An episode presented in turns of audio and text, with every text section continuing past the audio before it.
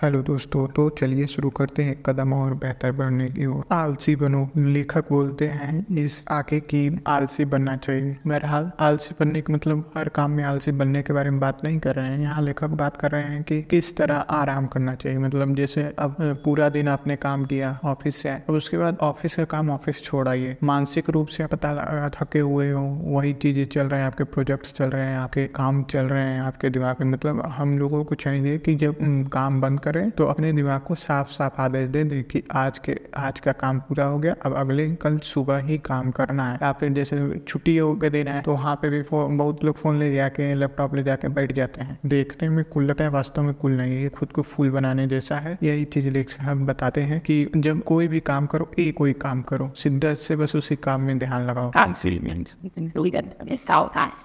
आलस कोई अवकाश या बहुविलास या दोष नहीं है। यह हमारे मस्तिष्क के लिए उतना ही अनिवार्य है जितना हमारे शरीर के लिए विटामिन डी। जब हम इससे वंचित रहते हैं तो हमें ऐसे मानसिक यातनाएँ से गुजरना पड़ता है, जो रिकेट्स यानी सूखा रोग जिसमें हड्डी कमज़ोर हो जाती है, की तरह ही भयानक होता है। भले ही यह बात विरोधाभासी लगे, पर किसी भी काम को पूरा करने के लिए आलस ज़रूरी है। दिन के अंत में सुकून भरा समय बिताने का अंतर्दृष्टि विकसित करने के लिए में सहायता हो, सहायक होता है। साइंस नामक पत्रिका में प्रकाशित सन 2006 के एक शोध पत्र के इस अंश पर गौर करें। वैज्ञानिक साहित्य निर्णय लेने से पहले विचार विमर्श करने के फ़ायदे पर हम ऐसा से ज़ोर देते आए हैं। यहाँ यहाँ इसी सवाल पर चर्चा हो रही है कि क्या उचित दृष्टिकोण हमारे अनुसार की गई उचित दृष्टिकोण नहीं है? हम सीधे कथन के पीछे का साहकिक वादा, सॉरी, दावा छिपा हुआ है। डी एच मनोवैज्ञानिक ए पी डेचकेस्टर हुनस ने के नेतृत्व में इस अध्ययन के लेखकों ने साबित करने का दृश्य तय किया कि कुछ निर्णय ऐसे होते हैं जिन्हें अचेतन मन के भरोसे छोड़ देना चाहिए। दूसरे शब्दों में कहें तो, तो कुछ निर्णय ऐसे होते हैं जिस पर सक्रिय विचार विमर्श करने के बाद परिणाम ही सामने ही सामने आते हैं। इसलिए बेहतर है कि ऐसे निर्णय से संबंधित सारे महत्वपूर्ण जानकारी अपने मन में बिठाकर किसी और काम में व्यस्त हो जाए और बाकी सब अचेतन मन पर छोड़ दे। मनोवैज्ञानिक एपी डेकेस्टर हुईस ने इस विषय पर एक प्रयोग किया। उन्होंने प्रयोग में हिस्सा लेने वालों को कार खरीदने जैसे जटिल निर्णय लेने के लिए सारी जानकारी उपलब्ध कराया। हो उन्होंने उन्होंने प्रयोग में हिस्सा लेने वाले आधे प्रतिभागियों को इस जानकारी पर सोच विचार करने के बाद ही निर्णय लेने को कहा, जबकि आधे प्रतिभागियों को यह सारे जानकारी देने के बाद आसान पहलियाँ दे दी गई ताकि उनका ध्यान भटकाया जा सके। फिर उन्हें देर किए बिना इस बात में अपना आखिरी निर्णय लेने को कहा। प्रतिभागियों के दोनों समूहों में से उस समूह ने बेहतर प्रदर्शन किया जिसका ध्यान भटकाया गया था। इस प्रकार से प्रयोगों से सामने या निरक्षित निरीक्षणों की मदद से मनोवैज्ञानिक एपी डेकेस्टर हुईस और उनके टीम ने अवचेतन विचारों का सिद्धांत को सामने रखा। यह सिद्धांत ये समझने का प्रयास करता है कि निर्णय लेने की प्रक्रिया के चेतन व अचेतन विचार विमर्श क्या भूमिका निभा रहते हैं। यह उच्च स्तर पर सिद्धांत कहते हैं, जिस निर्णय के मामले में सख्त नियम लागू करना ज़रूरी होता है, उसमें चेतन मन को शामिल होना पड़ता है। उदाहरण के लिए, अगर आपको कोई गणना करनी है तो यही परिणाम हासिल करने के लिए ज़रूरी गणना नियम का उपयोग सिर्फ़ आपके चेतन मन पर ही कर सकते हैं। दूसरे शब्दों में, दूसरी ओर जिन निर्णयों में बहुत सारी जानकारी और कई अस्पष्टया व शायद परामर्श की विरोध नियम कायदे का ध्यान रखना पड़ता है, उसने अपना अचेतन मन ही सबसे अच्छा अच्छी तरह से निपट सकता है। अचेतन विचारों के सिद्धांत की परिकल्पना के अनुसार इसका कारण यह है कि आपके दिमाग के इस क्षेत्र की न्यूरल्स बैंडिंग्स ज़्यादा होती हैं। सॉरी, ब्रांड विथ ज़्यादा होती हैं, इसलिए इन क्षेत्रों में सोच विचार के चेतन क्षेत्र के मुकाबले अधिक सूचनाओं और जानकारियों का स्थानांतरण संभव हो जाता है, जिसके चलते अपेक्षाकृत कहीं अधिक कारगर समाधान मिलने की संभावना होती है। इस सिद्धांत के अनुसार अपना चेतन मन, आपका चेतन मन सॉरी आपके घर में मौजूद उस कंप्यूटर के समान है जिसमें आप कुछ समस्याओं के सही जवाब देने के लिए सॉफ्टवेयर प्रोग्राम चला सकते हैं, जबकि आपका अचेतन मन गूगल के विशाल डाटा केंद्र की तरह है, जहाँ सांख्यिकी एल्गोरिदम आश्चर्यजनक ढंग से कई डेटा बाइट की असंख्य सूचना और जानकारियों को श्रृंखला कर मुश्किल सवालों के उपयोगी जवाब सामने प्रस्तुत कर देती हैं। इस किस्म के शोध का निर्थक यही है कि अपने चेतन मन को विश्राम देने से आपका अचेतन मन आपके व्यवसायिक जीवन की सबसे जटिल चुनौतियों का सामना करने में सक्षम हो जाता है। इसलिए यह ज़रूरी नहीं है कि दिन के अंत में काम काज बंद कर बंद कर देने की आदत से उत्पादकता कार्य करने की अवसाधना कम हो जा, हो रही हो, बल्कि आप जो भी करते हैं, उसमें इसके चलते विविध, विविधताएँ आती हैं, रुकावटें जिन्हें कहते हैं। Ben bunların bak bak. दिन के अंत में सुकून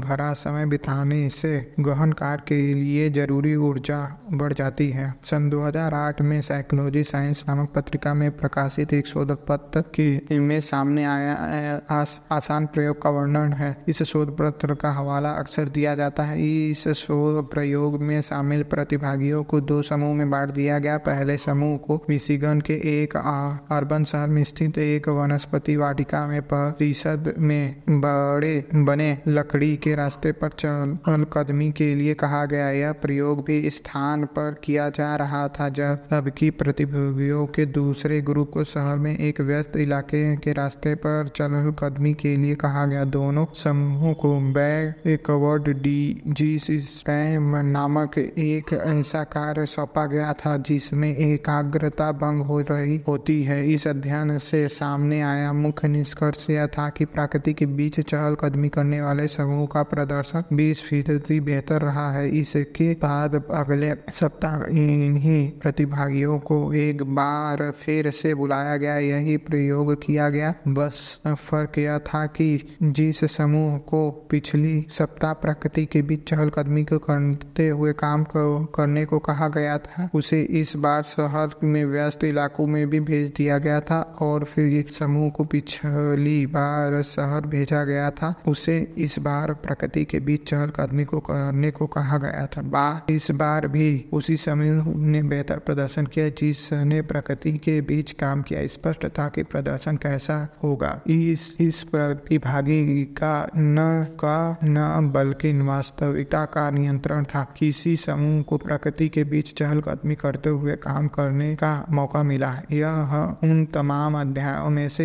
एक है जो अटेंशन रीटेंशन रिफ्लेक्शन थ्योरी को मान्यता देते हैं। ध्यान बढ़ाने, सॉरी, ध्यान बहाली का सिद्धांत जिसको कहते हैं। इस सिद्धांत के अनुसार प्रकृति के बीच बिताने, बीच समय बिताने से आपके ध्यान केंद्रित करने की क्षमता सुधर जाती है और ध्यान के कमज़ोर पड़ने की अवधारणा से जुड़े सिद्धांत के प्रति पादन सबसे पहले 1980 के दशक में मिशिगन यूनिवर्सिटी के मनोवैज्ञानिक रेले के लॉन और स्टीफन के प्लॉन ने किया था स्टीफन और Mark Berson John A. Juniors के साथ मिलकर सन 2008 में इस अध्ययन का सहज लेखन भी किया था, जिसका उल्लेख यहाँ किया गया है। ध्यान बहाली सिद्धांत के अनुसार एकाग्रता के लिए निर्देशित ध्यान की ज़रूरत होती है। यह एक सीमित संसाधन है। अगर आप इसे खत्म कर देते हैं तो फिर आपको एकाग्रता के लिए संघर्ष करना पड़ेगा। बहरहाल, ये बहुत ही ज़रूरी बात है दोस्तों। मेरा भी मानना है, ध्यान एक सीमित संसाधन है है। अगर हम लोग इसे महत्वपूर्ण कार्य में लगाते हैं तो जीवन को बेहतर बनाया जा सकता है। अगर हम लोग इसको महत्वपूर्ण कार्य में नहीं लगाते हैं तो जीवन बदतर बन जाएगा। बेहतर या बदतर बना सकते हैं तो हम लोगों को चाहिए अपने इस साधन को सबसे पहले बेहतर चीज़ों पे खर्च करें, उसके बाद फालतू की चीज़ों पे, जैसे कि फ़ोन चलाना वगैरह। जैसे कोई स्टूडेंट है तो उसके लिए सबसे ज़रूरी है वो सबसे पहले अपना स्कूल का सारा काम कर ले, उसके बाद ही वो फ़ोन चलाने के बारे में सोचे, क्योंकि ध्यान सब अटेंशन का खेल है। ध्यान आपका ख़त्म हो जाएगा, संसाधन सीमित है, तब आपको दिक्कत होगी। पढ़ने जाएँगे तो संघर्ष करना पड़ेगा। बहरहाल मैं इस बात से बहुत सहमत हूँ। अपने उद्देश्य के संदर्भ निर्देशन ध्यान ध्यान के इस संसाधन को हम नियमित की शुरुआत से उल्लेखन मनोवैज्ञानिक रॉय बेस्टर द्वारा बताए गए इच्छा शक्ति के सीमित भंडार की तरह देख सकते हैं। बहरहाल, इसको इच्छा शक्ति के सीमित भंडार की तरह भी देखा जा सकता है, लेखक बोल रहे हैं यहाँ पे। सन 2008 में वो उस अध्ययन के अनुसार शहर में व्यस्त इलाकों में चहलकदमी करने के लिए आपको निर्देशित ध्यान की ज़रूरत होती है, क्योंकि वहाँ आपके दिमाग को कोई जटिल काम करने होते हैं, जैसे कि ट्रैफ़िक से बचना, ये सब बचते हुए सड़क को कैसे पार किया जाए, रास्ते से घेर कर खड़े लोगों के बीच से कैसे निकला जाए वगैरह वगैरह। सिर्फ़ 50 मिनट एकाग्रता के साथ कार्य करने के बाद पाया गया कि प्रतिभागियों का निर्देशन ध्यान कम हो गया था। इसके विपरीत प्रकृति के बीच टहलकदमी ही से आपका सामान्य उन चीज़ों से होता है जो सिर्फ़ मार्क बेमिस्ट सूर्योदय के उदाहरण का प्रयोग करते हुए स्वाभाविक रूप से आकर्षक उत्तेजना कहते हैं। यह उत्तेजना ध्यान को सामान्य रूप से आकर्षित करती है जिससे निर्देशित ध्यान विधि को पुनः पूर्वित का मौका मिल रहा है। इस इसी बात को दूसरे ढंग से कहें तो आप प्रकृति के बीच चहल कदमी करते हो तो आप अपने ध्यान को किसी निश्चित दिशा में निर्देशित करने से मुक्त हो गए क्योंकि वहाँ आपको चुनौतियों का सामना कमी करना पड़ता है। जैसे भीड़ भागने वाले इलाकों में रास्ते पर करना पड़ता है। साथ ही वहाँ अनुभव हो रही कई दिलचस्प उत्तेजना आपके मन को इतना व्यस्त कर तो कर ही देती है कि वह सक्रिय रूप से देख के, ध्यान केंद्रित करने की ज़रूरत को अनदेखा कर सके। इस इस अवस्था में अपने निर्देशित ध्यान के संसाधन को पुनः पूर्ति का समय मिलता रहता है। इस प्रकार 50 मिनट तक पुनः पूर्ति करने का करने के बाद प्रयोग में शामिल प्रतिभागियों की एकाग्रता बढ़ी हुई पाई गई है। बहरहाल दोस्तों, आज का यहीं तक फिर मिलेंगे अगले एपिसोड में। थैंक यू आपने इतना लंबे तक मेरे प्रोडकास्ट को सुना। धन्यवाद। जो कमियाँ खामियाँ हैं, वो ज़रूर बताइएगा।